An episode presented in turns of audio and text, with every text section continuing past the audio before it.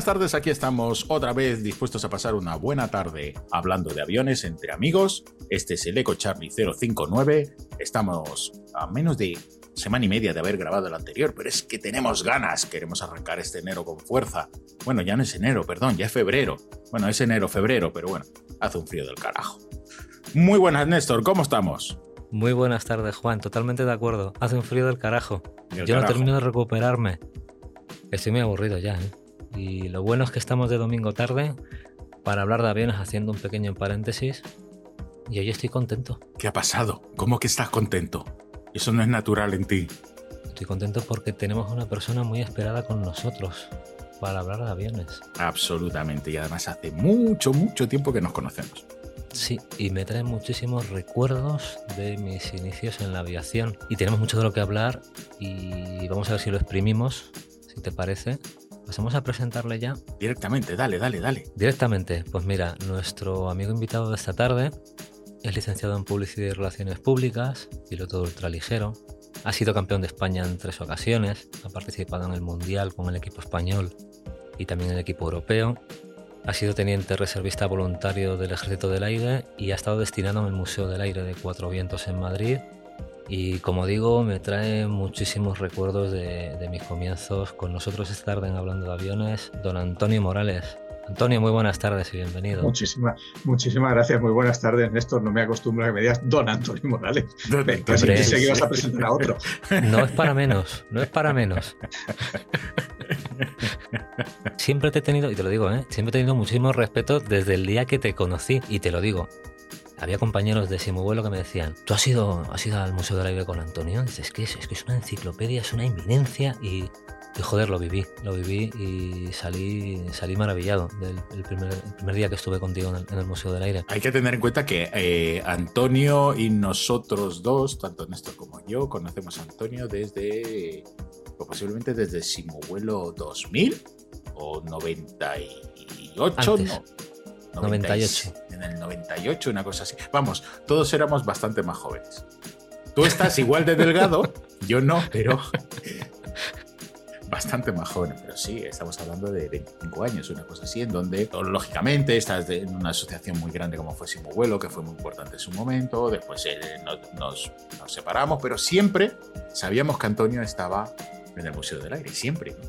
¿Cuánto tiempo has estado en el, en el, Museo del Aire? Pues yo creo que empezó a colaborar en el museo prácticamente en el año, en el año 2000, eh, que es cuando se empieza a abrir más la asociación Amigos del Museo eh, para colaborar en la restauración de uno de mis aviones favoritos, que era el Junker 52, aunque cuando, cuando empezamos, pues la verdad es que primero empezamos haciendo de todo en todos los aviones. Yo recuerdo que el jefe de mantenimiento un buen día a Rafa y a mí nos llega y dice, oye, vosotros dos que entendéis de aviones alemanes y los conocéis, venir que vais a barrer el Henkel. Y dijimos, bien. ¿Cuál? ¿El, un 111? El, el, Casa 2111. Ajá, el que está ahí al lado. El fabricado, el fabricado en Sevilla. Hay uno, hay un original alemán, además único en el mundo, porque es un Henkel 111, la versión B. Eh, pero el, de cabina completamente cristalada, el que la gente conoce porque bueno, se popularizó, fue el bombardero, uno de los bombarderos más numerosos de la Segunda Guerra Mundial, el Henkel 111 H-16, pues ese es el construido en España y con motores Rolls, claro. ¿Qué diferencia hay con, los, con, el, con el alemán? Fundamentalmente los motores, porque lo que se compró fue la licencia de fabricación de la variante H16 del Henkel 111 eh, que se le hicieron aquí, no estoy muy seguro, pero creo que, que algunos de los que se hicieron con una especie de versión de transporte en España eh, tenían doble mando completo, que en el Henkel 111 alemán el doble mando no era completo, es decir, el eh, piloto y copiloto tenían pedales, pero sin embargo los cuernos o los llevaba uno o los llevaba otro. Se podían pasar de un lado a otro de, de la cabina. Pero, por ejemplo, el, de, el que tenemos preservado en el museo es un, es un doble mando completo, que es una pequeña rareza dentro de, del Henkel 111. Realmente yo ese avión mm, lo conocí básicamente por las películas de guerra porque siempre sale alguno. Ese totalmente acristalado y es un bombardero medio, ¿no? Sí, sí, sí, sí. Sí, porque Alemania no llegó, llegó a estar diseñando algún tipo de bombardero pesado, pero no llegó nunca a desarrollar. No llegó nunca a hacerlo. Y entonces, ahí empezaste tú barriendo un, un Henkel. ¿Y a partir de ahí? Pues a partir de ahí empezamos eh, con, el, con el Casa 352L, con el Junkers 52 fabricado en España, para intentar taparle todas las goteras y recuperar todas las partes de suelo de madera y tal. Y un buen día, pues mirando unas fotos de un despegue de varios Henkel en grupo durante la Guerra Civil, nos llamó la atención, perdón, he dicho Henkel, de unos, un grupo de Junkers despegando en Guerra Civil, vemos que hay uno que tiene eh, los tubos de escape de los motores que están en las alas por encima del ala, cosa que no nos cuadra con los uh, que es, eh, Junkers que estaban en ese momento fabricándose y sobre todo viniendo a España para la guerra civil. Y a partir de ahí, pues tres amigos empezamos a, investigar y a obtener documentación sobre, sobre este avión. Eh, uno de, uno de nosotros se, jubiló, era mecánico del servicio postventa en, en construcciones aeronáuticas y entonces nos pidió permiso para, oye, yo tengo tiempo. Y entonces Luis González Pavón ha publicado su, su libro sobre el Casa 352, el origen es la investigación conjunta, y Rafa y yo nos hemos quedado con la historia particular de cada uno de los Junkers eh, fabricados en España, que la tenemos un poquito aparcada porque tenemos ahí tres proyectos, uno para publicarse este año, que es un libro sobre la Biocar, con bastantes experiencias de, de mecánicos, de pilotos, hablando un poco de la parte más humana a la Biocar y por supuesto también de su historia. Y tenemos pues dos proyectos a largo plazo, que son pues el, este, este libro sobre la historia particular de cada uno de los Casa 352L fabricados en España. Y luego pues vamos eh, incorporando porque la ventaja de ir cada sábado a tomar café al museo es que aunque hayan pasado casi 23 años desde que empezamos, cada sábado descubrimos cosas nuevas. Ahí siempre descubres alguna cosa nueva. Entonces, todo esto lo vamos apuntando y lo que estamos es tratando de, de, hacer la historia completa de cada uno de los aviones del museo o bien de las réplicas. Que hay algunos que la tradición oral, pues digamos, son más leyenda urbana sus orígenes que, que historia real. Otros que, bueno, pues eh, como llegaron ya con horas de vuelo bastantes, pues venían de otra, de otra fuerza aérea, sobre todo la americana, o en algún caso del Army y también de la USAF, como era el caso de la Birdog o del, o del de Havilland Caribou del museo. Entonces, uh -huh. bueno, pues eso es escribir a los museos americanos. Estos años con la pandemia, pues eh, han sido tres años de, de parón, pero no es, no es una cosa que nos, que nos apriete en el tiempo, porque al final, pues eh, gracias a la digitalización de archivos, pues cada año que pasa es verdad que puedes encontrar algún, algún detalle más, aunque en general en la investigación histórica, por lo que hemos visto nosotros que no somos investigadores ni historiadores, es que cada vez que descubres algo, ese algo, lejos de aclararte algo, te abre cinco dudas nuevas. suele pasar. Es un árbol, ¿no?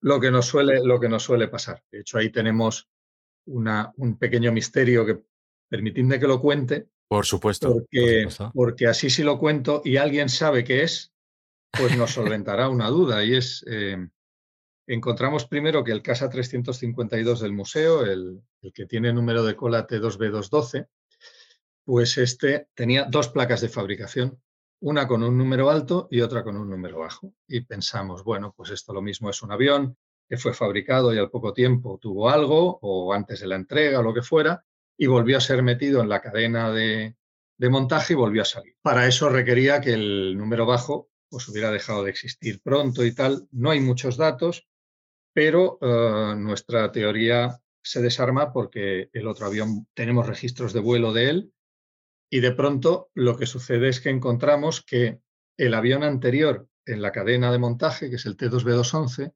es un Casa 352L que está volando en Francia está volando en el campo de la Ferteale. Y de hecho contactaron con nosotros, nosotros eh, les llevamos los manuales de los motores en masa beta, les llevamos manuales de mantenimiento, manuales de, de vuelo del avión y resultó que su avión también era un doble placa Vaya. de fabricación. Y, tan, y curiosamente el número alto de fabricación era consecutivo con el nuestro y el número bajo también. Bueno.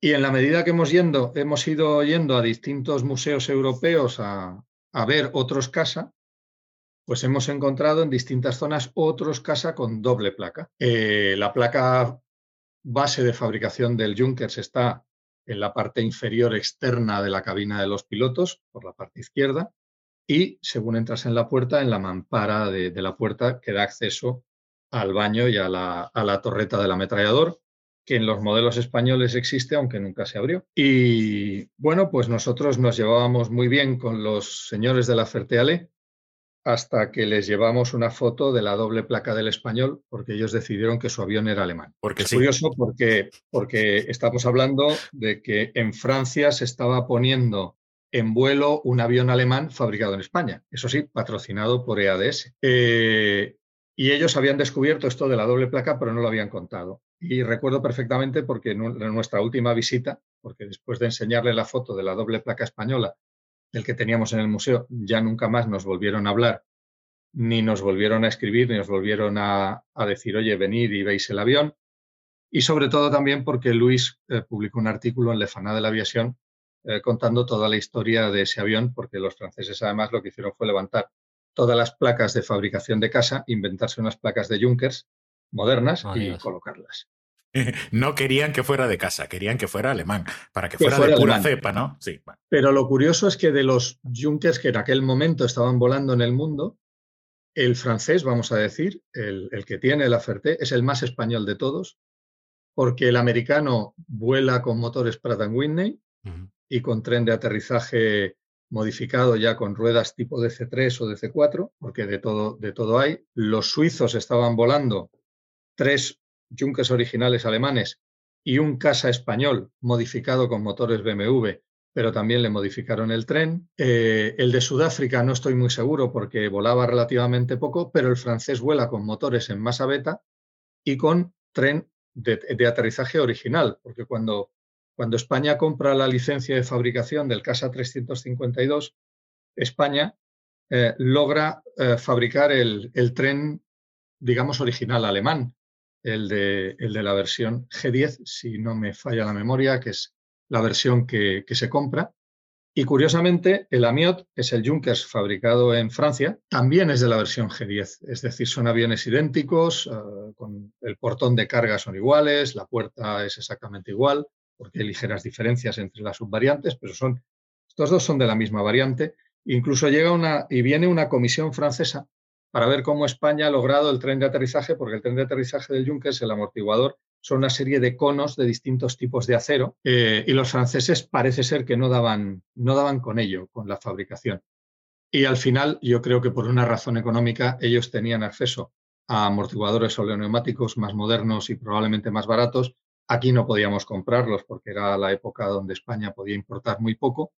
Así que aquí sí que se hicieron las aleaciones correspondientes y se siguió volando con el tren original. Y de hecho, pues el que vuela en la Ferteale vuela con, con eh, el, tren de el tren original, que la diferencia es el tamaño, bueno, aparte de las patas, ¿no? del propio de la estructura, es que las ruedas son mucho más grandes, que para un avión que podíamos considerar en la denominación actual transporte táctico, pues es, es práctico porque puedes aterrizar en casi cualquier campo eh, sin miedo a las traicioneras zanjas que siempre aparecen en el último momento cuando ya crees que la toma ha resultado.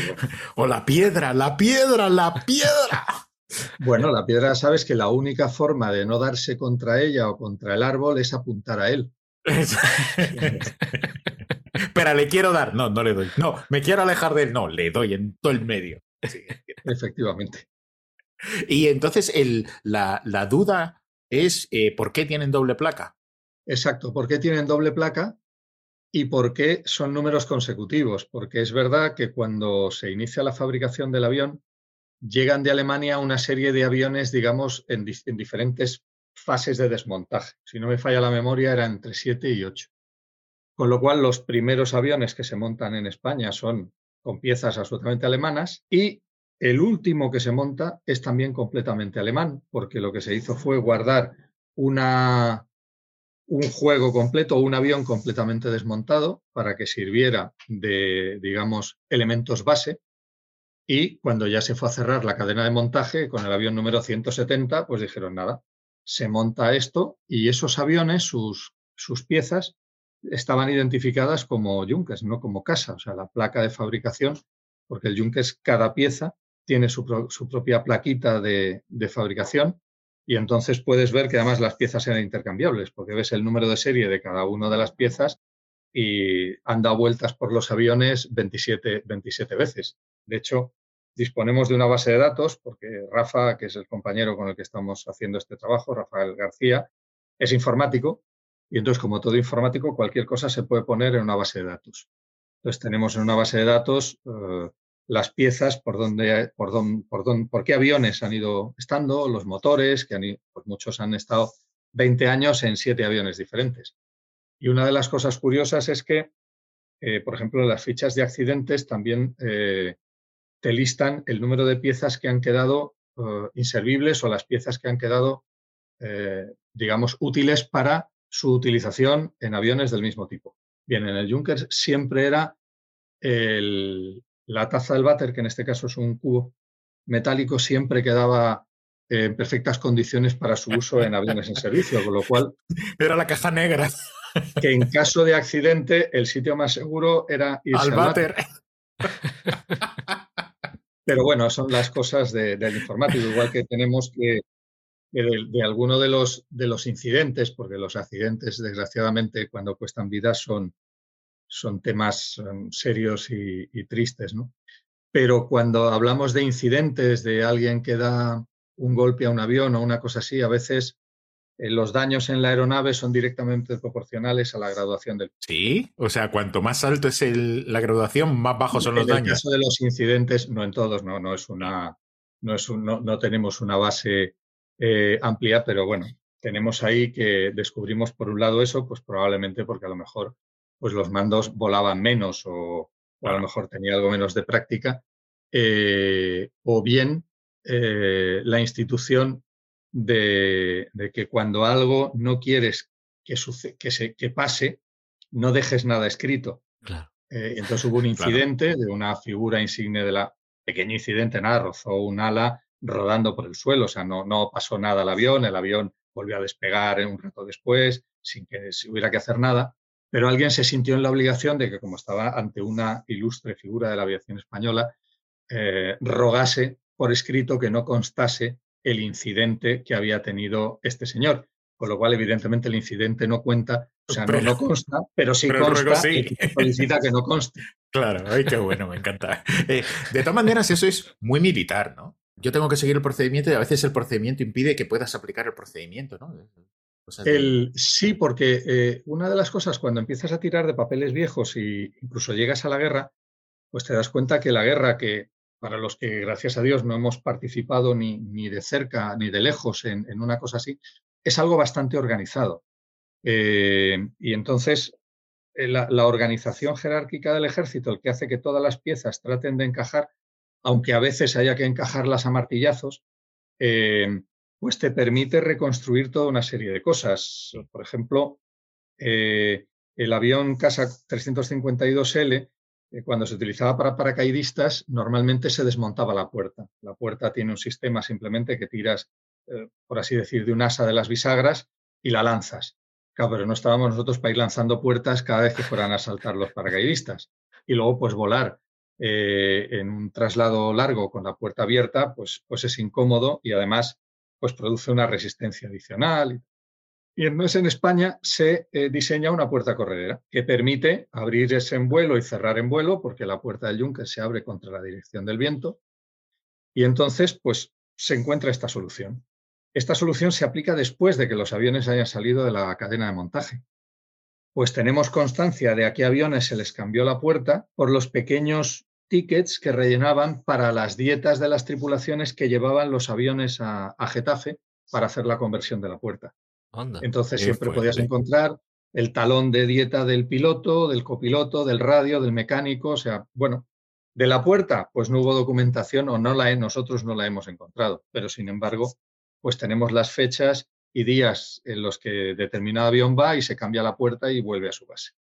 Y gracias a esos papelitos. Eh, mm, Antonio, ¿en dónde se han almacenado esos papelitos? Porque estamos hablando no de un entorno como el moderno, en donde todo está informatizado, no, Estamos hablando de que tuvisteis que entrar en algún sitio en donde debía haber muchas carpetas con los papelitos dentro. Bueno, eh, afortunadamente se está en el archivo histórico del Ejército del Aire, que está en el castillo de Villaviciosa y que es accesible para cualquier persona que quiera, que quiera acceder a cualquier información que esté abierta al público. Eh, algunos otros, pues bueno, han sido eh, rebuscando en, libros internacionales, aunque ahí también hemos descubierto que alguien escribe y 27 personas se dedican a copiar. y luego además, pues hay... Mal. Hay veces, hay veces que sí, la verdad. Pero, pero bueno, eh, la verdad es que el archivo está francamente bien. Te tienes un poco que acostumbrar porque tienes que buscar los papeles con la mentalidad de la organización. Pero, pero hay veces que los papeles te sorprenden. Ah, recuerdo que estábamos los tres una mañana en el archivo y entonces íbamos por los índices de, fichas de documentos pedíamos un conjunto de documentos y entonces nos traían las carpetas, nos repartíamos las carpetas y íbamos marcando qué cosas a fotocopiar o a tomar nota y de pronto me cae una carpeta en mis manos que es Actividades de las Damas de la Cruz Roja 1940. Wow. Y me quedé así, miré a Rafa y a Luis, pero ¿quién esto? ¿Quién lo ha pedido? No, no. Y ya pues, pues lo abres, ya que lo tienes en mi mano, lo abres. Pues allí desplegué un doble DIN A5 que escrito a máquina tenía toda la composición entera del Ejército del Aire a diciembre de 1939. Todos los tipos de avión, número de aeronave y situación en la que se encontraba. ¡Wow! Menudo tesoro, ¿no? Espectacular, espectacular. ¿Y por qué estaba dentro del cuerpo femenino? Pues eh, no, pues porque de pronto cuando se va a archivar se recogen documentos y pues se ha podido quedar pegado al papel de al lado al meter en una carpeta, porque por ahora de lo que estamos hablando es archivos que se están conservando en papel. Digitalizado, se va digitalizando poco a poco. Por ejemplo, ahora todos los accidentes militares de España ya están digitalizados. Son, son accesibles a través de una base de datos en un ordenador, que allí puedes entrar tú mismo directamente eh, y solicitar la copia impresa de la investigación si ya está todo, todas las partes que estén abiertas al público, claro. O sea que en este caso el que hizo la magia ha sido el documentalista que entendió qué era lo que estabais buscando y dijo, a mí me suena que esta carpeta había cosas de avión. Y por eso la metió en el material que os pasó a vosotros, ¿no? Yo creo que vino pegada una carpeta con otra o lo que fuera, de otra asignatura, y, es fruto de la casualidad, casi. además que os tocaba ver eso, ¿no? Porque menuda joya, ¿no? De repente ya tener ahí todo el organigrama de golpe así, de repente, ¡pum! Ya no tengo que... Sí, no, no, no, espectacular, porque, bueno, una de las cosas que, que había es que, claro, cuando llegan los Junkers en la guerra, hay diferentes fuentes sobre cuántos vienen y quiénes. De hecho, de todos los que vienen en guerra civil, creo recordar que el número de serie alemán solamente conocemos de dos, pero no sabemos a qué matrícula pertenecieron, porque entre otras cosas los aviones se empezaron a matricular eh, para hacer pensar al enemigo que tenían más. Entonces, claro, despistas al enemigo y despistas al que a través de fotos intenta saber cuántos llegaron. Tenemos, claro, por ejemplo, el movimiento de aeronaves en la base aérea de Tablada, donde ves que de pronto llega un Junkers con matrícula alemana y no sale nunca más. Pero de pronto despega uno con numeral español que no has encontrado antes. Eh, bueno, ahí sabemos que los, los por ejemplo, que tiene Portugal, de la misma serie que los que vinieron a España, vienen en las mismas fechas del inicio de la Guerra Civil, vienen incluso, incluso siguiendo la misma ruta de vuelo, y de los portugueses que dijimos, ah, pues como son pocos, los metemos en la historia. Conocemos los números de serie. Pues hubo un pequeño problema, que cuando cambian de la aviación del ejército a la Fuerza Aérea, en el papeleo alguien debió tropezarse tirar las carpetas al suelo, se mezclaron los papeles y entonces ahora no saben la historia del número de serie con las matrículas previas que tuvo cada, cada avión portugués. Es que hoy en día nos parece imposible, ¿no? Con todo, informatizado, nos parece imposible que ocurran cosas como eso, como los traspapeleos, ¿no? Los famosos traspapeleos de un papel que ha desaparecido, ha, sido destruido. No, no, es que ha desaparecido, es que no sabemos en qué carpeta está de todos los sitios. ¿Has volado alguna vez en un, en un Junker, Antonio? Sí, sí, sí, he volado muchas pues veces. cuéntanos, por favor, cuéntanos cómo es volar con ese avión. Me estaba reservando esa pregunta para más adelante. No, no, yo no podía más. No, no, no, por favor. Primero porque yo, yo nací en Sidifni y entonces pues el Casa 352 era uno de los aviones del Ejército del Aire que hacía a veces la estafeta para ir hacia el Ayun o, a Las Palmas. Pero los amigos que empezamos en el museo con, bueno, pues con esta investigación, hace unos años eh, fuimos al Museo de Davendorf en Suiza, que es donde estaba la base de Juer, y entonces nos dijeron, vimos que estaban embarcando en tres Junkers para hacer vuelos, y dijimos, bueno, pues eh, queremos comprar un billete. Y nos dijeron, ¿para cuándo? ¿Para qué año? ¿Cómo que para qué año? Ah, en Duer tenías que reservar con al menos un año de antelación. Bueno. Y entonces, pues ese día decidimos que, bueno, que, hacíamos la reserva y para el año siguiente regresar y poder, y poder volar. Nos permitieron subirnos al Junkers español, que ellos tenían, digamos, alemanizado, porque le habían cerrado el portón de carga, le habían puesto ventanillas en las hojas del portón y habían puesto más asientos. Eh, y al cabo de un año volvimos y, pues volamos sobre los Alpes, saliendo de Davendorf y, volviendo a Davendorf.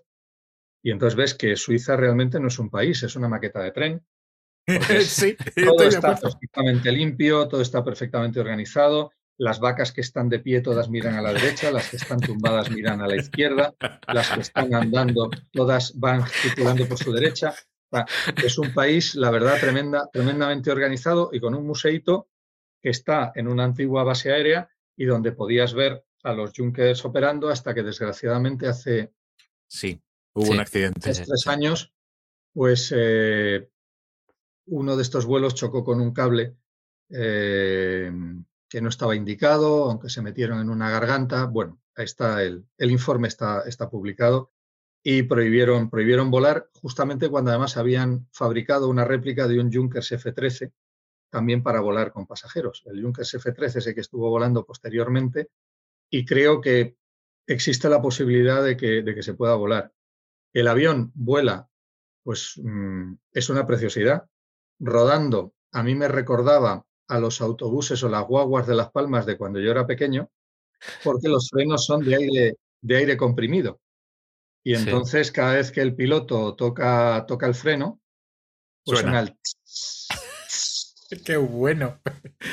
Y una de las cosas que nos gustaba a los niños cuando nos subíamos en la estafeta era ir al asiento que está en medio, eh, no, no, ni adelante ni atrás ni en medio, porque ese asiento tenía una manivela con la cual podías bajar la ventanilla como el cristal de un coche, exactamente igual. Sí. Con lo cual a las señoras que habían ido a la peluquería o a alguien que llevaba una gorra puesta, pues bueno, pues era eh, un poco divertido. ¿A qué velocidad vuela un Junkers de estos? Pues aproximadamente una velocidad máxima en el entorno de los 200 kilómetros por hora. O sea, que entra viento. Bueno, si estás, a ver, cuando si resbalas más.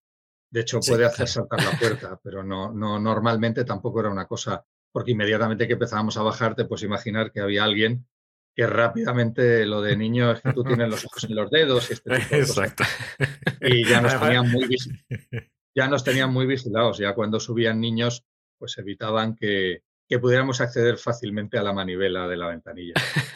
Entonces, el, en, en, comparación con tus recuerdos, ¿es un avión se le nota pesado cuando vuela, eh, se vibra mucho. Es, tremendamente, es tremendamente ligero. Así. Ah, eh, bueno, es, además es una cosa que hemos podido comprobar. Entre seis personas eh, nos vamos al empenaje posterior del Junkers, metemos los hombros debajo, nos ponemos de pie y levantamos la cola del avión. Estamos hablando de un avión para 20 pasajeros, es decir, que es con tres motores, pero es tremendamente, tremendamente ligero. tiene un vuelo parecido en movimiento a un planeador. Sí. Es perezoso. ¿eh? Es perezosillo. Eh, y luego lo que sí es que eh, con la envergadura que tiene y el espesor, pues es, muy flotón. Entonces en la toma los pilotos tienen que manejar el compensador con bastante habilidad y además con bastante rapidez porque es una rueda de madera que tienes ahí. Em, pero la verdad es que es un avión tremendamente agradable de volar. Y luego además, a mí siempre me llamaba la atención porque la forma, eh, claro, tú tienes que llevar para, el, para un vuelo de crucero, pues los motores y las hélices, eh, digamos, a las mismas revoluciones para, para ser más eficiente, ¿no? Y la forma en que había eh, para, para, saber que estaban los motores a las mismas revoluciones, evidentemente había cuentas revoluciones, eh, pero eh, un cuenta revoluciones del año 34-35 no es que fuera muy exacto. Entonces los alemanes siempre tienen soluciones sencillas y baratas, de las que se estropean muy poco, que en este caso es, si miras por, por hacia el motor del ala derecha, verás que tiene un espejo circular. Si tú estás situado en la cabina y miras a ese espejo, verás una la hélice, perdón, antes de empezar, las hélices del Junker normalmente por detrás están pintadas de negro y tienen una rayita blanca en la punta. Cuando tú estás desde la cabina mirando al espejo que está en la parte derecha, lo que estás viendo es a la hélice del motor derecho, pero estás viendo el reflejo también de la hélice del motor central. Entonces, mediante una, lo que estás viendo es una visión estroboscópica de ambas hélices. Entonces, cuando lo dejas quieto, has logrado que esos motores estén funcionando al mismo nivel, a las mismas revoluciones. Luego lo tienes que hacer con el motor central y el izquierdo, con lo cual digo, bueno, pues, pues estará muy entretenido el mecánico, porque cuando termine con el derecho, empieza con el izquierdo. Pues la verdad es que aquí, bueno, la instrumentación del avión estaba modernizada, los motores eran originales, BMW 132, a nosotros nos hubiera hecho ilusión porque el avión le quedaban muy pocos años para tener 100 años en vuelo. ¡Wow! en cuenta que, claro, la, aviación tiene 125 años. Eh, bueno, no tiene, estamos en el año 2023 y estamos hablando de 1913. Si no me... 1903 prácticamente, ¿no? 1903, perdón, 1903, el 17 de diciembre, que es el, el vuelo de los hermanos Wright, que es el que se toma como, como origen, ¿no? Eh, pues la verdad es que ha sido, ha sido una pena, pero el vuelo era, nos, nos pareció tan fantástico que además nos hizo un giro sobre una montaña que era un pico bastante estrecho, bastante alto y que tenía una casa en el, en el centro. Nos permitían levantar y visitar la cabina. La azafata nos pidió disculpas porque la explicación que iban a dar era exclusivamente en alemán, eh, que no la iban a dar ese día en inglés porque todos los pasajeros eran alemanes eh, y que era sobre las zonas que íbamos a sobrevolar. Y le dijimos, señorita, no se moleste, pero nosotros no hemos venido a oírla a usted, hemos venido a oír estos motores. y los motores, cállese, por favor. Y recuerdo que, estábamos entrando, otro amigo y yo, en, pues agachándonos un poco para, para meter la cabeza en la cabina y tal, y nos hizo un giro perfectamente coordinado sobre ese equipo, sobre ese pico que estábamos, con el ala perfectamente clavada sobre el pico. O sea, Mm, realmente es un avión con unas características de vuelo y que para España evidentemente tuvo su papel en la guerra, que vinieron en principio para ser utilizados como, como bombarderos, pero bueno, pues por eh, las llamaradas que se veían de, los motores y su velocidad, pues tampoco era el bombardero más puntero de la época, pero en España cumplió un papel de transporte durante toda una época, casi pues desde, desde los mediados de los años 50 hasta finales de los años 70. De los 70. Y durante toda aquella época era el único transporte realmente táctico que tenía el ejército del aire, es decir, que podía tomar prácticamente en cualquier sitio, porque los otros transportes que teníamos, pues el, Azor era imposible que aterrizara en otro sitio que no fuera una pista, el DC-4 lo mismo, eh, pero bueno, DC-4 y DC-3 podían aterrizar en pistas, pero necesitaban ser más o menos preparadas. Para aterrizar en un campo, eh, pues como, como, se operaba, por ejemplo, en, toda la África Occidental Española, pues el Junkers era un caballo insustituible. Eh, era sencillo, pues no tenía un sistema antihielo, eh, con lo cual, digamos, menos sistema, no tenía un tren de aterrizaje retráctil, menos sistemas, menos probabilidades de avería, lógicamente. Más robusto. La cabina no era presurizada, ¿no? No, no, no, no, no. Vamos, mucho. Era presurizada que, bueno, que te digo que se podía abrir las ventanillas en vuelo. Como mola. Solo las dos centrales.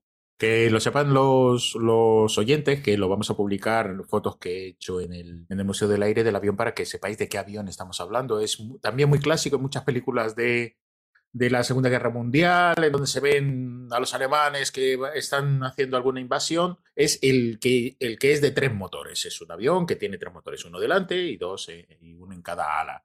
Y cuando lo ves de cerca llama mucho la atención. Y eso también, Antonio, nos lo podrías explicar, que es corrugado. Sí, efectivamente, parece un techo de uralita.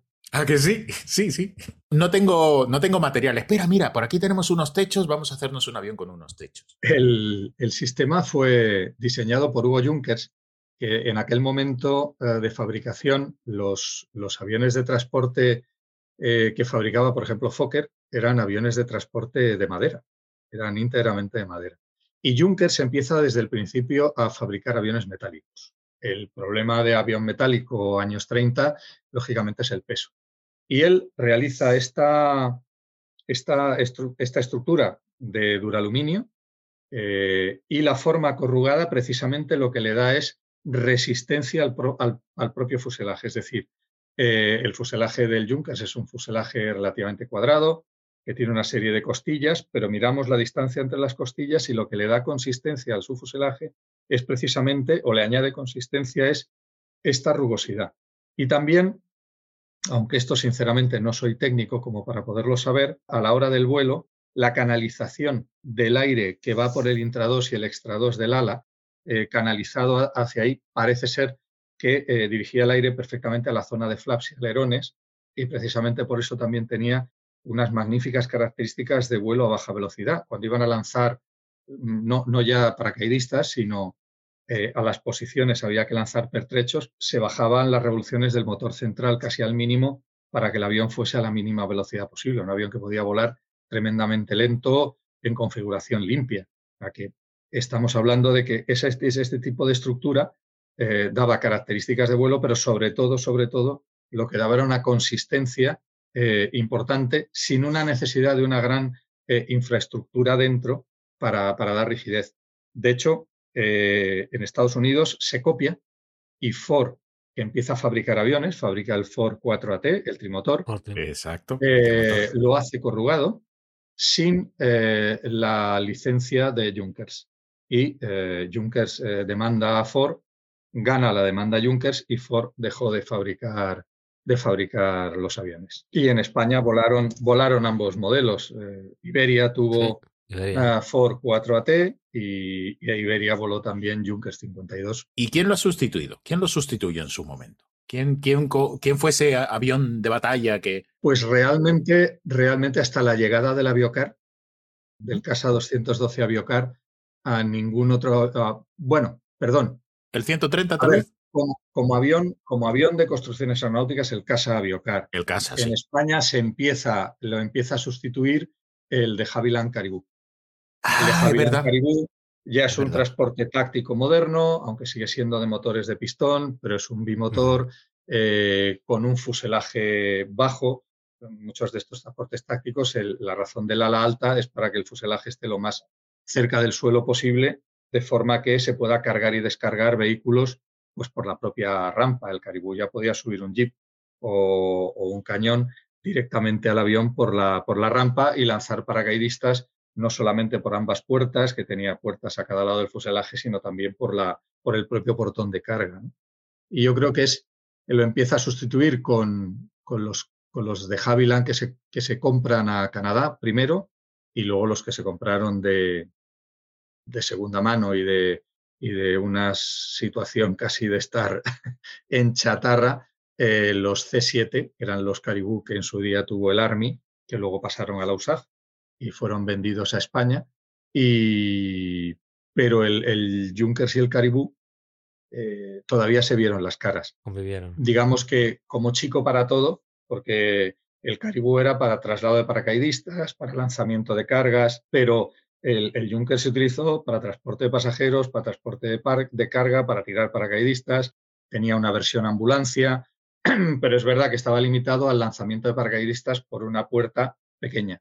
No, no, tenía dos puertas de lanzamiento nunca, porque el portón del Junkers, eh, si tú lo, cierras mal, lo puedes doblar, es decir, es un avión eh, delicadito, tienes que, tienes que tratarlo bien. Qué bueno. Fíjate, el Caribú es uno de esos aviones que eh, siempre me olvido de él. Y hubo un montón de Caribús, de hecho, en España, ¿no? Bueno, se compraron aproximadamente, me parece que fue una docena, que se compran nuevos a, a de Havilland, Canadá, eh, finales de los años 60, y luego un poco más tarde se compran a los Estados Unidos estos C7A, que la diferencia que podemos ver es la nariz de los, DH4, o sea, de los caribús que llegan a España desde de Havilland es una nariz redonda, mm. sin radar, y la de los americanos tiene pues una naricilla negra, porque estos venían equipados, equipados con, con radar. Era un avión que si lo veías aterrizar parecía que se quedaba colgado en el aire. Yo les recomiendo a los, si alguien tiene curiosidad, en YouTube que ponga eh, de Havilland, Canadá, Caribú y, Australia, porque los pilotos australianos hacían unas exhibiciones y están en YouTube con este avión verdaderamente espectacular, porque todos hemos visto dar pasadas con tren dentro y tren fuera muy bajo por una, por una pista pero no hemos visto dar una pasada rodando la rueda de morro con el resto del avión en el aire, por ejemplo. Yo estoy acostumbrado a verlos en cuatro vientos, que es una pena, que desde que llevamos 25 años yendo a cuatro vientos están ahí abandonados, y siguen allí expuestos, pero sí es cierto que los oyentes puedan verlo en vuelo, porque yo en, la realidad no, lo he visto jamás, obviamente. tampoco. Uno de los que estaba en Cuatro Vientos está ahora en la base aérea de Getafe perfectamente restaurado. La base aérea de Getafe lleva una serie de años tratando de hacerse con uno de cada uno de los aviones que han servido en el ala 35 en su historia. Eh, y entonces, pues había un Junkers en muy malas condiciones en la base de Torrejón, se trasladó a la base aérea de Getafe, fue perfectamente restaurado y está allí. Y también, pues han cogido uno de estos caribús que estaba tirado, perteneciente al Ejército del Aire, y está en la base aérea de Getafe es uno de los originales comprados nuevos, es decir, de los que decimos de nariz redonda sin radar, aunque eh, le han puesto unos numerales de uno de los que tuvo radar porque realmente representa ah. a uno de los que estuvo en la base aérea de, Getafe, digamos, tiene esa pequeña licencia histórica. Para que sepan nuestros oyentes o para recordar a nuestros oyentes, estos son, este es el padre del famoso Twin Otter. El Pignoter es el DHC-6, este es el DHC-4 y de aquella tecnología ha salido uno de los aviones de pasajero, bueno, de pasajero, de carga pasajero y turbina más utilizado en todo el mundo y que se sigue utilizando. No, no, el, biturbina era el Búfalo. El, Búfalo, sí. Es, el Caribú es pistón. No, no, hablaba, hablaba del Twin Otter, no, no. ah, ah perdón, perdón, perdón. Sí, sí. El Búfalo sí ya era turbina de gas, ¿no? Sí, sí, y de hecho al Búfalo lo ha sustituido el Casa 295. El 295, que por cierto... En Canadá, por ejemplo. Que sepáis que de todos los aviones Casa es el que más me gusta. El, mi corazoncito está con el 212, porque la primera vez que yo abrí una revista, una revista de aviación, ¿vale? Cuando se me metió en la sangre para siempre este vicio de aerotrastornado, fue la primera avión review en donde en portada estaba la presentación del 212. Entonces ya desde entonces es, siempre me llamó, me encantó ese avión. Me parece chiquitito, pero me pareció muy bonito. Pero el 295 es que me parece... El 212, que para algunos es... Eh, el aviocar. lo conozco como, la caja de zapatos. La caja de zapatos. Porque yo lo sigo viendo en la base de Getafe una y otra vez, una y otra vez. Y es un muy curioso. Y hablando precisamente, Juan, de los, de los tiempos en los que nos entró esto en las venas, Antonio, yo tengo una curiosidad enorme. Más de dos décadas en el Museo del Aire, pero cuando yo te conocí, eh, sabías un montón de aviación, de aviación histórica, y es algo que me sorprendía enormemente. Yo tengo la curiosidad de saber de dónde te viene toda esta, toda esta afición por, por la aviación. Pues por mi pueblo. Yo nací en Sidifni y yo nací en Sidifni en 1961. La guerra había terminado, la guerra fue en el 57-58. Pero a raíz de la guerra, Ifni queda cerrada la frontera por tierra y no teníamos acceso por mar, porque el fondo eh, no permitía a los barcos llegar hasta, hasta un puerto. Entonces se construyó un dique dentro, dentro del mar y un teleférico para descargar eh, las mercancías que llegaban a IFNI. De hecho, yo de pequeño mi recuerdo en la playa son los, los vehículos anfibios americanos, pero españoles, pintados de amarillo, que se lanzaban contra la ola y se les encendía una hélice pequita que tenían detrás y pom, pom, pom, pom, y se iban a los barcos para descargar, eh, los barcos con los vehículos anfibios. Entonces, la forma para llegar y salir a IFNI era en avión. Pues yo, el primer tren Creo que subí por primera vez en tren cuando tenía 16 años, pero mi primer vuelo en avión, contado por mis padres, pues debía tener yo algo así como seis meses. Y la primera vez que me sentaron en las rodillas de un piloto y me dejaron coger los, los cuernos de un Junkers, me parece que tenía como un año y medio. Y creo que estuve como una hora y cuarto eh, que no me quería mover. Ya está sentenciado. Pues ahí, ahí estuve y entonces ahí nace mi curiosidad por, por la aviación, porque como decís, por ejemplo, pues esas cabinas de Henkel 111 acristaladas, todo el mundo las recuerda de las películas, yo las recuerdo de haber pasado por mi casa, por encima de mi casa, que estaba en la senda de, aproximación del aeropuerto de Izmir. Wow. Entonces, bueno, pues el, llegar, el trasladarte en un avión militar, llegar a la parte militar del aeropuerto de Gando, ver por allí los T6 que llegaban o salían de patrulla, eh, los Grumman Albatros, el DC-3, por supuesto, mi avión favorito de casa, que es el, C-207 Azor. Qué bonito. Eh, un avión precioso, con un equilibrio un poquito inestable, pero que cuando se cargaba y se descargaba, pues hay, que apuntalarle en la cola. Al DC-4 también, o sea, tampoco no estamos hablando de... Pero era un avión muy, muy, muy ruidoso, con unos motores potentes, eh, estaba pasado de potencia y, y era sin presurizar y entonces recuerdo perfectamente el ruido y también pues a veces los oídos. La gente no recuerda por qué cuando subían a los primeros aviones de Iberia se daban caramelos. Se daban caramelos para que la gente tragara y no le molestaran los oídos, ni en el despegue ni en el aterrizaje. Eh, lógicamente, en un vuelo del ejército del aire nadie te daba caramelos, te los traías tú o te los traían tus padres, pero allí no había. Estaba en todo caso la tripulación, pero no, no, salían a, servir Coca-Colas ni este tipo de cosas. Entonces, bueno, pues al haber volado pues en, pues eso, en ese tipo de aviones militares, en el, en el DC-3 de Spantax, en los Conver de Iberia, pues hace que, a un niño pues aquello le pareciera mágico, absolutamente. Claro. Y entonces, pues eh, desde pequeño yo tengo películas de esas de Super 8 y yo creo que desde que empiezo a andar, eh, cada día de Reyes yo tengo un avión entre, mis, entre mis regalos que me traían, que me los reyes. Pues un 707, recuerdo un DC-9, un, un Canadair CL-44, porque era la versión canadiense del Bristol Britannia, que además se le abría la cola, que era un cuatrimotor. Bueno, que desgraciadamente no conservo ninguno por las muchas mudanzas que como hijo de militar pues he hecho a lo largo de mi vida.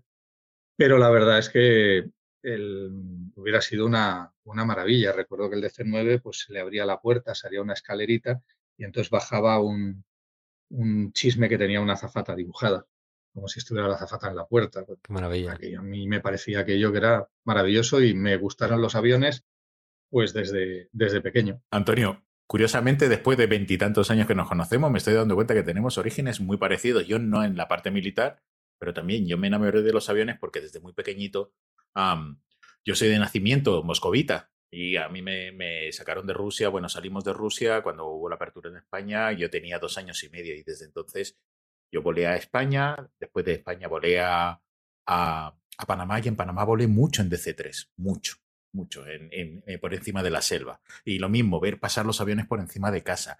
Y me acuerdo que los regalos que más me gustaban, me acuerdo de un regalo especialmente fue cuando me regalaron un libro en donde aparecían los aviones de aquella época, ¿no? Y aparecía el DC-8, no sé qué, y aparecía el Concorde.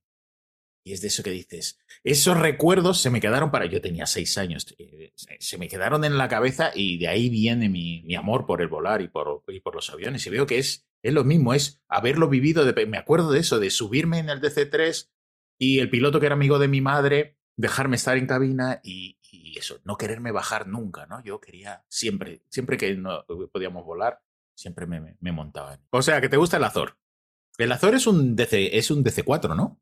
no, no, no, no, el Azor es bimotor. Es bimotor. El, bimotor. el Azor es el, el Casa 207, casa desde que, bueno, se termina de fabricar el, el Junkers e intenta fabricar algún tipo de avión de transporte para, para, las líneas aéreas y para el ejército del aire, que era su cliente principal. Y entonces se desarrolla una serie de bimotores, que son el, el Casa Alcotán, que era un pequeño bimotor que parecía un, un DC-3 en miniatura, pero que con la penuria de medios de aquellos años en España, de, finales de los años 40 y tal, pues voló con motores pues, de los DC-2 que Iberia estaba retirando y cosas así. Y entonces, pues eh, era un avión que si se le paraba uno de los dos motores en vuelo, pues no, no podía mantener línea de vuelo, o sea, se, se, iba, se iba abajo. Después el Casalcón, para el que se fabricaron ya unos, se tenía previsto fabricar unos motores españoles con un poco más de potencia, pero que tampoco tuvo mucho éxito. Y finalmente llega el Azor y el Azor llega con la suerte de que en ese momento Iberia y Aviaco están comprando en Inglaterra el avión, el Bristol 170, y entonces se pueden importar los motores eh, Bristol Hércules eh, que hacen que el avión, pues eh, el Azor no es que mantenga línea de vuelo con un solo motor a plena carga, es que exagerando podríamos decir que casi con un solo motor puede despegar de, lo sobrado de potencia que va. Lo que pasa es que el Azor es un avión bimotor de 35 y que sin presurizar y tenemos en cuenta que cuando el Azor está en España, ya tenemos aquí el Conver 440, que sería un avión parecido, pero presurizado. Mm. Y el año que se presenta, hay una reunión internacional de la IATA en España, se presenta el Azor. Ese año también, en la misma reunión, se presenta el Fokker 27, un avión biturbina, presurizado. De hecho, en España se intentó que Iberia comprara el Azor y se, hizo una comparativa que está publicada en la revista de Aeronáutica y Astronáutica para, comparar el DC-4 y el, y el Azor en la ruta Madrid-Barcelona. Y el Azor pues le mojaba la oreja al DC-4 prácticamente en todo. Tampoco tiene mucho mérito. Estamos hablando de un avión diseñado 20 años después eh, que el DC-4, eh, con motores eh, muy mejorados pero claro, en aquel momento el público ya lo que quería era volar por encima de las tormentas y que, bueno, en los primeros vuelos de Iberia no te daban de comer porque la primera preocupación de la tripulación es que si habías comido lo mantuvieras dentro. ¿Eh? por eso la primera publicidad que hay en el interior de los aviones de Iberia es del bicarbonato Torres Muñoz, que estaba en los asientos de mimbre en la trasera de los asientos de mimbre. Eh, vendían seguro. Luego ya los, los aviones presurizados no es que puedas comer, es que puedes comer sopa. Porque si no te metes en muchos líos, pues realmente el vuelo era, pues claro, la diferencia de volar entre un DC-3, un Azor o un Junkers, pues es esos vaivenes constantes y esa vibración que transmiten los motores. Claro, la primera vez que yo me fui a subir a un Fokker 27 acostumbrado a subirme al DC3 que estaba al lado, pues era como un SEAT 600 y un Fórmula 1. Claro. Aquellas formas rectas del, del Fokker, además estaba eh, limpio, el DC3 siempre tenía pues, su grasa, su renegrido alrededor de los motores y tal. Y aquel Fokker pues estaba inmaculado, era una preciosidad. y el sonido. y el sonido, claro. En Totalmente claro. La, la turbina Dart que silbaba al arrancar y tal, y al llegar, pues por eso en Canarias le llamaron el gomero, porque entraba silbando y salía silbando. Los gomeros tienen el, silbo, que es ese, ese, lenguaje que utilizan entre ellos. Pues que sepas que yo soy un afortunado, ¿eh? que tengo un Azor, veo un Azor todos los días. Voy a la oficina y, tengo que pasar sí o sí delante del Azor. Y es un avión, a mí me parece una, maravilla de avión y sobre todo enorme, parece que tiene una envergadura enorme eh, para lo que era, ¿no? Bueno, hasta, hasta la llegada del 295, yo creo que es el avión más grande diseñado y construido en España. Impone, impone. Tienen allí uno clavado en la base. Y no sabrás la matrícula del Azor S. No, te, no te, lo, te, lo, miro y te lo digo. Pero vamos, te lo digo porque eh, es, mi oficina, según salgo de la oficina, lo, tengo delante. O sea, delante quiere decir que paso por debajo del ala todos los días. Fantástico, porque de ese avión es que se construyeron 20. 10 de la primera serie y 10 de la segunda. Así que matrículas hasta el 10 son de la serie A y después del 10 de la serie C. Y la diferencia es la puerta de acceso. El A es una puerta de pasajeros simple y el, y el C ya tiene una puerta con portón de carga doble hoja que se puede abrir. Este, este, obviamente es militar. Sí, sí, sí. Eh, todos los Azores fueron militares y todos estuvieron en el ala 35, aunque luego eh, hubo algún pequeño destino en, en, el escuadrón del CECAF y en, en el, en, el grupo Estado Mayor, pero fundamentalmente estuvieron en Getafe toda su vida a los 20 y haciendo las estafetas de, que eran las rutas regulares que hacían los aviones del Ejército del Aire, pues para llevar a los soldados a Canarias, para llevarlos al Sáhara, para llevar comida, para llevar munición, para, bueno, para abastecer de piezas de repuesto. Eran los, se había una serie de líneas que eran, pues eso, las, las estafetas. ¿Estos aviones tenían piloto automático? Sí, El, el C ya tenía, ya tenía piloto. No se volaban a mano, ¿no? No, no, no, no. Hombre, se volaban a mano mucho. Pero, pero ya por que tampoco el piloto automático de la época eh, era manténgase la aeronave aproximadamente en. Sí, porque ¿qué, qué, techo tenían estos aviones? Hombre, eh, ya se entiende que un poquito más que los, que, los antiguos. Sí, un poquito más, pero teniendo en cuenta que no eran presurizados, normalmente, pues yo no creo que subieran mucho más allá de 5.000 pies o de... Sí, no. A 10.000 pies ya empieza a haber problemas de... Empiezan los primeros problemas de hipoxia, o sea que... Tienen que volar bajito. Eh, teniendo en cuenta, hombre, en península supongo que, en algún caso tendrían que, subir un poco más para pasar pues, el sistema central, o pero claro, de, de Ifni a Lanzarote y Fuerteventura, pues realmente la posibilidad de chocar con una montaña es solo si te empeñas mucho. La tienes que buscar. Claro. Quieres no querer ir a ella. Eso es. Antonio, una pregunta, una pregunta, una curiosidad que tengo. Después de tantos años en el Museo del Aire, ¿qué se siente día a día y trabajar con, con, la aviación histórica, con los aviones históricos? ¿no? Que quieras que no, has hecho muchas labores de investigación, eh, eres un estudioso del tema. Nos cuentas que has estado y seguís investigando y eso lógicamente lleva mucho tiempo. De hecho, eh, nosotros estuvimos recientemente, por ejemplo, en la FIO, ¿no? Y nos hablaban de lo que era la, reconstrucción de, algún avión. Lleva años, realmente. Bueno, claro, es que poner un avión histórico en vuelo ah, lleva, lleva años. O sea, yo recuerdo perfectamente los años que duró eh, no solamente por la complejidad, sino también por, por, la necesidad de ir teniendo fondos para hacerlo. Sí. la, T-34 Mentor, la Beechcraft de, de, la FIO, hasta que, hasta que se pudo poner en vuelo, o más recientemente, pues el segundo T-6, eh, que ya está todo listo para, para, empezar a montarse, pero lleva años desde que hizo la toma fuera de campo con el tren dentro. Eh, es complejo, pero yo me he sentido mm, privilegiado el poder vivir en Madrid tener un museo como el Museo de Aeronáutica y Astronáutica y poderte acercar a historia viva de, la aviación y tener también un personal del museo abierto a, enseñarte, a contarte. Eh, yo recuerdo estar trabajando eh, labores de limpieza en el, en el, carro que tenía el Dornier 24, pues un señor muy mayor se mete dentro, que evidentemente le dijeron, oiga, que no puede pasar, y dijo, no, no, un segundo, por favor, un señor muy agradable, se acercó a las ruedas del carro sobre el que estaba apoyado el Dornier 24 y nos dijo, estas ruedas son de Junkers 88. ¡Guau! Las reconoció. Claro, y después dice, porque he sido mecánico de Junkers 88 y entonces una de las características de la rueda es que, digamos, una, una rueda, no de tacos, pero bueno, que el dibujo eran pequeños hexágonos.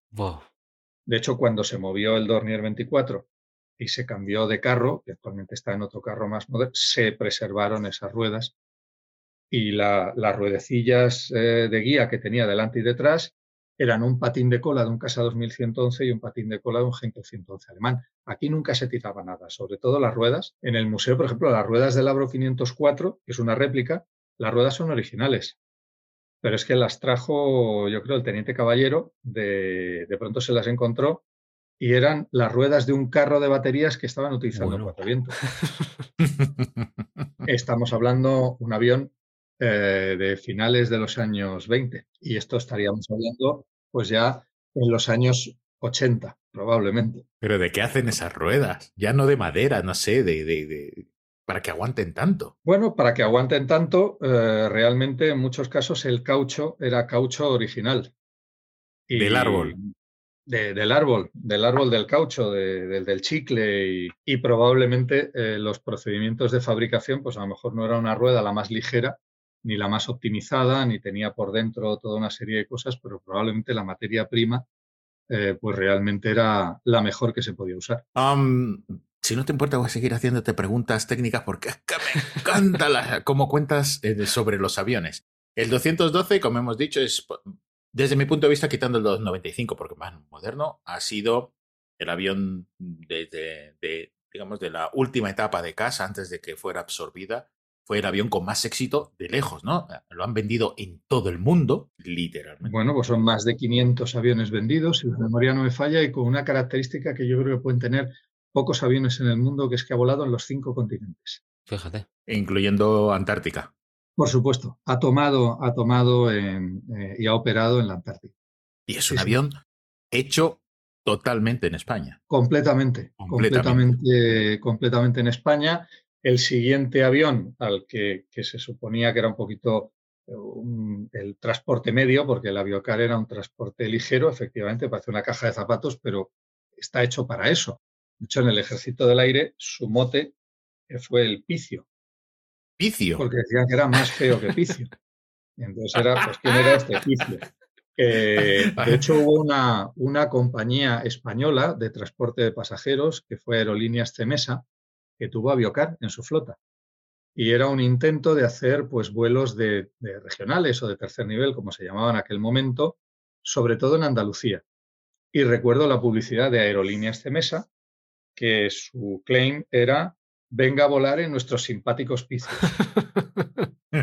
y he de reconocer que yo como pasajero eh, no he volado en un aviocar civil, pero sí he volado en, el siguiente, en el transporte medio, en el Casa Nurtanio 235. El 235. Y la verdad es que es una caja de, todo tipo de ruidos y de vibraciones. O sea, eh, yo volé en él cuando Winter Canarias eh, lo tenía. Y claro, no me extraña que cuando llegó el ATR, pues el pasajero confiase más en el ATR que en el 235. Pero no por nada, sino porque, bueno, pues el, la el 235 es un avión fantástico. Es un avión estupendo eh, que sigue volando en este momento, es con el que se forman los pilotos de transporte del Ejército del Aire la base de Salamanca. Es el que actualmente es el único avión de patrulla marítima que nos queda en España, una vez que se dio de baja el mes pasado el último P3 Orión. Eh, pero entiendo que para el pasajero pues le pudiera ofrecer alguna comodidad, aunque yo como pasajero, por ejemplo, valoraba mucho que el equipaje en el 235 se metía por el portón de carga y iba el palet con el equipaje, con lo cual cuando el avión venía rodando, ya los pilotos abrían el portón y entonces rápidamente venían pum, y las maletas se iban rápidamente y llegaban las maletas antes que el pasajero a la terminal. Eh, a mí aquello me parecía muy cómodo, pero parece ser que, bueno, pues eh, vino el ATR y nos mojó la oreja. Sí, pero fue un icono de Winter Canarias. ¿eh? Yo recuerdo en mi infancia el 235 era pues, el, icono de, las islas, de hecho, porque era el que conectaba todas las islas. Claro, era el de Winter Canarias y Winter Mediterráneo. Correcto. Fueron las dos, las dos compañías que se crearon del grupo Iberia para hacer esos, esos intentos de vuelo, de vuelo regional o de tercer nivel. Sí, además el ATR es como el doble de tamaño o más, ¿no? En el 235 no entraba tanta gente. Bueno, hay que tener en cuenta que, como todo avión se ha ido alargando para meter más gente, pero los, los ATR de la serie 40 ah, yo creo que no, no, no, no es que marcaran muchos más pasajeros. ¿eh? Es que estuve en La Palma hace un par de semanas viendo los ATR, bueno, viendo, eh, estaba esperando el, el 320 que nos volvía a llevar a Madrid, estuve viendo los ATR y me llamó la atención primero que son grandes. Yo pensaba que eran pequeñitos, no, no, son grandes. Y segundo que el, el backtrack lo hacen ellos solitos. O sea, ponen reversa. Sí, sí, sí. Exacto. Hola. ¿Y esto cómo mola? Sí, sí, sí. En Tenerife Norte es uno de los espectáculos el, ver el, backtrack eh, con sus propios motores. Eh, bueno, ten en cuenta que ahora los que está operando Winter Canarias son ATR-72, son para 70 pasajeros.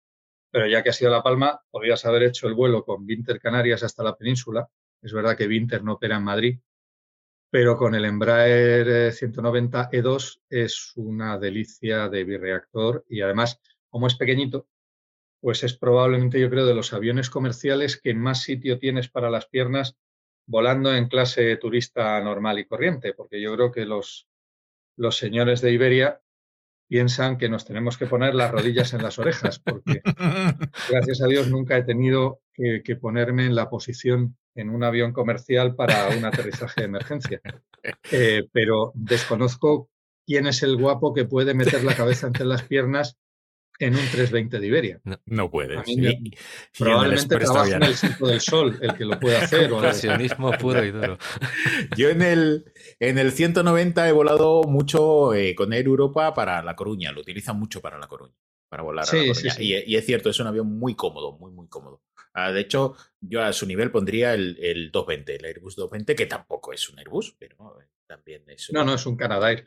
Pero, pero es también igual. Pero sí, sí, el 190 yo vuelo a La Coruña con una cierta frecuencia, porque allí vendo mi publicidad. De hecho, la torre de control del aeropuerto de La Coruña siempre tiene publicidad. Ahora es una caja de Estrella Galicia. Efectivamente. Antes, antes tenía publicidad de, de Abanca, que a eso me dedico profesionalmente, a la, a la venta de publicidad en aeropuertos y en, en autobuses urbanos. Y el 190, recuerdo la primera vez que volé, porque volamos a, Londres para, para, ver, pues en aquel caso era Hendon, que es bueno, pues es un museo que pues y entonces la ventaja de en aquel momento nosotros siempre pues lógicamente volábamos en el avión en el vuelo más barato que hubiese a Londres, era ir a pasar el día a Londres. Pero nos dimos un pequeño capricho, que era volar en el Embraer 190 en el vuelo de British, porque el vuelo de British hacía Madrid, pero aterrizaba en el aeropuerto de London City. Entonces, si tú tomas en London City, directamente te bajas, coges el metro y te vas a Hendon. Claro.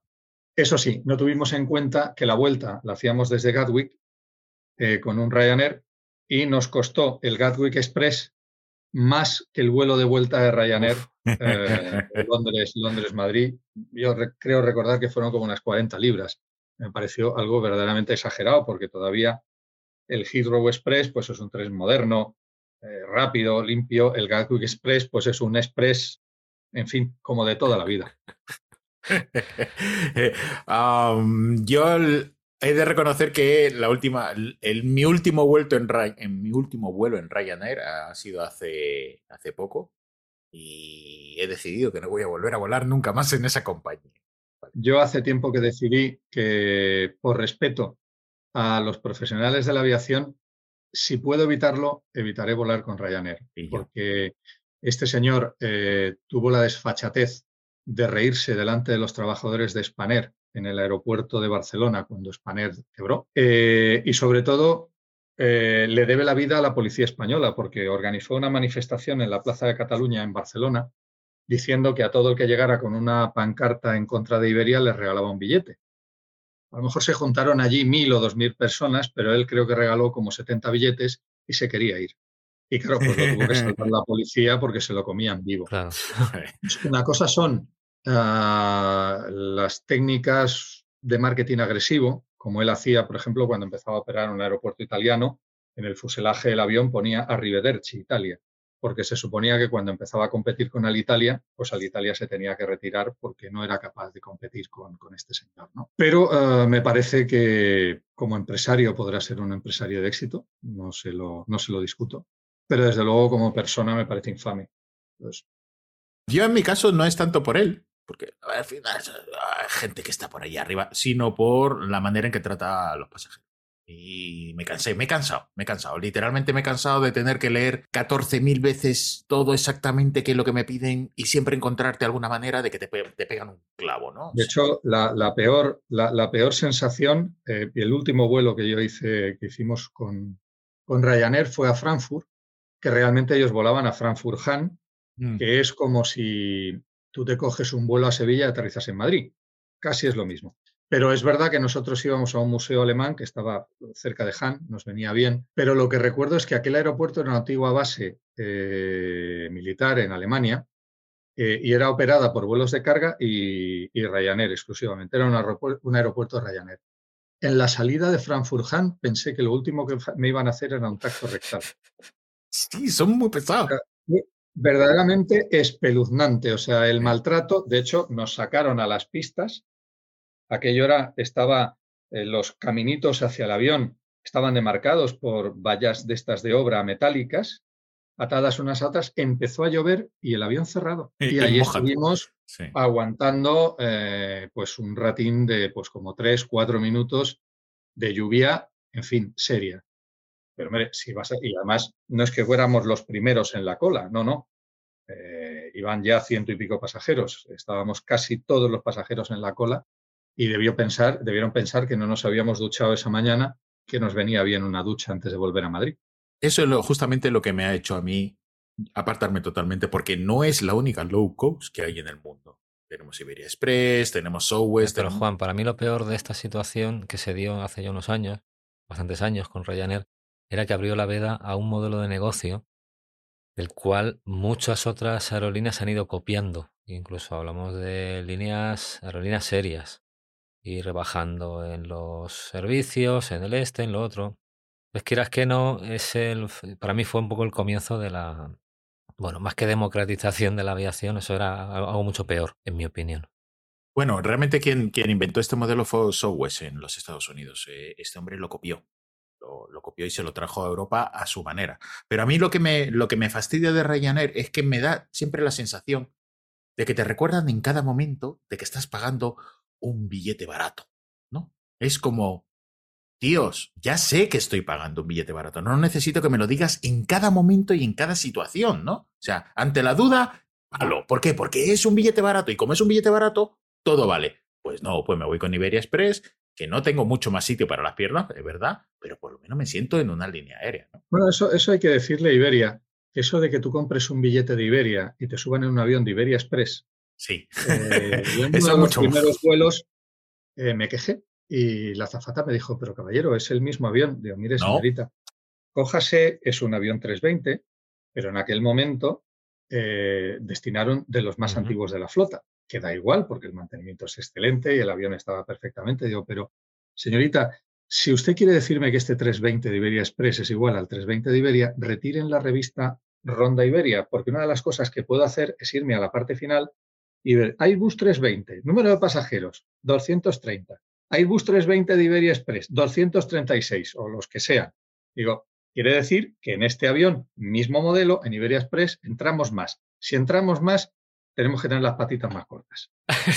además es, muy fácil. En Iberia Express no puedes echar los asientos hacia, hacia atrás a menos de que estés en, en, la clase delantera. No es, la, no es primera. En business. Eh, business. Mm. En Iberia, en todos los aviones de Iberia puedes echar el asiento hacia atrás. Te puedes bueno, sí, siempre y cuando el de atrás no quiera comer. Sí, claro, eso sí. Porque si tú te fijas en cualquier línea actual, en el momento de la comida, si ponen un pequeño filete que alguien tenga que usar cuchillos, miras hacia la clase turista y parece la filarmónica de Berlín con los violines, porque o cortas el filete todos en la misma dirección y con el mismo tal, o le de corazón a tu compañero. Sí, eso es verdad, eso es verdad. Bueno, de todas maneras, yo lo que hago cuando hago, cuando me toca hacer vuelos internacionales para ir a, a Panamá, siempre intento ir en un 320 en la fila de dos en un 320, en un, en un 330 o en un 340, en la fila de dos, que eso es bueno de por, por, esa parte, por parte de los, de los Airbus, porque en todos los demás hay fila de tres. Sí, pero Iberia ahora, por ejemplo, tú en la, cuando rellenas y compras un billete en su aplicación, te dice, puede elegir usted, dado que tiene usted su tarjeta mm, no sé cuántos, puede elegir usted su asiento gratuito. Y entonces cojo un asiento con más espacio y me dice, uy, se ha producido un error. Eh, Pague. Como, esto lleva como un año, se ha producido un error, ya llamé por teléfono y me dicen, no, no, es que eh, solamente lo puede hacer usted 24 horas antes, porque claro, antes intentamos vender los asientos. Digo, me parece fantástico, es lógico, es lo que tienen que hacer, pero no engañen al consumidor, que lo están engañando. no es un error, mi aplicación no está mal. Es que usted no me lo quiere dar gratis, por mucho que yo eh, huele mucho, sino que usted lo quiere vender. Pues dígalo, Exacto. Dígalo. Tal, cual, ¿eh? tal cual. Sí, eso, eso sí es verdad. Eso sí es verdad. Bueno, yo siento ser el malo y con tristeza además, porque me lo estoy pasando estupendamente y nos vamos a dejar un montón de cosas, pero Antonio, ahora que vamos a ir finalizando, te voy a preguntar, ¿cómo estás en el tema de simulación? Pues mira, en el tema de simulación en este momento mal, porque he de reconocer que en, en, el, en el último Flight Simulator las cabinas virtuales no me gustaban mucho. Anda. No me gustaban mucho. Y en el nuevo he de reconocer que hay que volar con gafas de realidad virtual.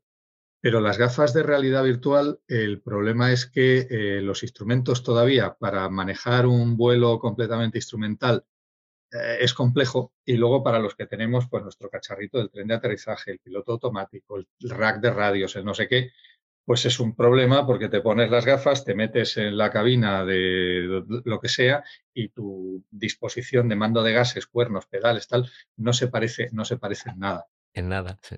Y ahora mismo no tengo un, ordenador de sobremesa que me permita correr el simulador en condiciones.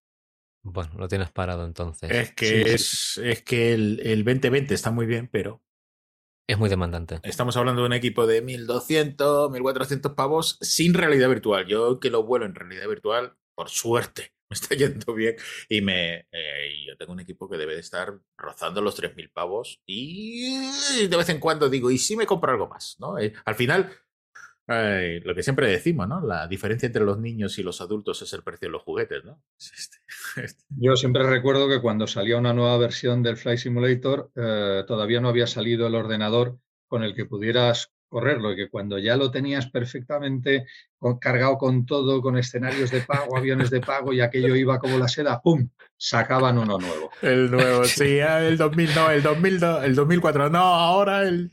Es nuestra maldición con los simuladores. Sí, sí, sí, porque además, por mucha tarjeta gráfica que le metieras, al final era el procesador el que te daba la velocidad para mover aquello. Y ahora va al revés, ahora el procesador importa, pero lo que importa son las tarjetas que están carísimas, pero absurdamente. Entre los mineros de datos para las criptomonedas, ah, no sé qué cuestiones de backup de seguridad de, de bancos que también utilizan tarjetas gráficas y tal, pues claro, hay una demanda que ya no estamos solamente los jugones. Claro. Antonio, ¿te importaría repetir otro, otro capítulo con nosotros? Es que tengo muchas preguntas de muchos aviones y me ha encantado lo que nos has contado. Bueno, pero ha sido fácil porque esta vez me habéis contado del avión que yo más o menos sé más, pero mm, no de todos.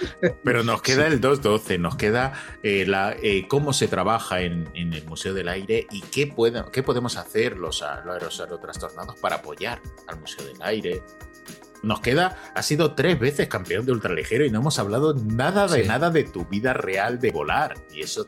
Pues muy divertido, muy divertido. Yo me lo pasé, me lo pasé muy bien, muy bien.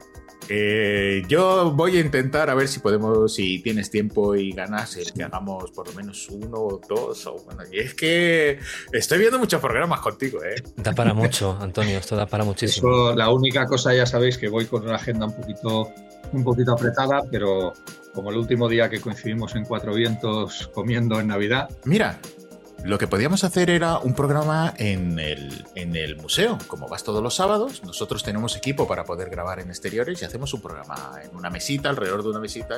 Ahí tenemos que, pedir permiso y ese tipo de cosas. Vamos, que no hay ningún Oye, verdad, de verdad. Esa es otra pregunta que tengo. Yo no sabía que eras teniente. Ah, ¿Cómo acabaste siendo teniente? Pues porque existe la figura del reservista voluntario eh, que somos profesionales civiles que eh, por tu deseo simplemente de servir al país, pues opositas a una plaza que se convocan cada año, el los tres ejércitos y cuerpos comunes convocan plazas de lo que necesitan, conductores, electricistas, periodistas, médicos, farmacéuticos, eh, abogados, publicitarios y en mi caso, mi hermano es reservista de la Armada y cuando tuve disponibilidad de tiempo para poderlo hacer, eh, pues me presenté a una plaza eh, y saqué una plaza de alférez y bueno, pues por el tiempo de servicio y días eh, al cabo de seis años de servicio y con una serie de, de, meses de activación, pues puedes ascender a teniente.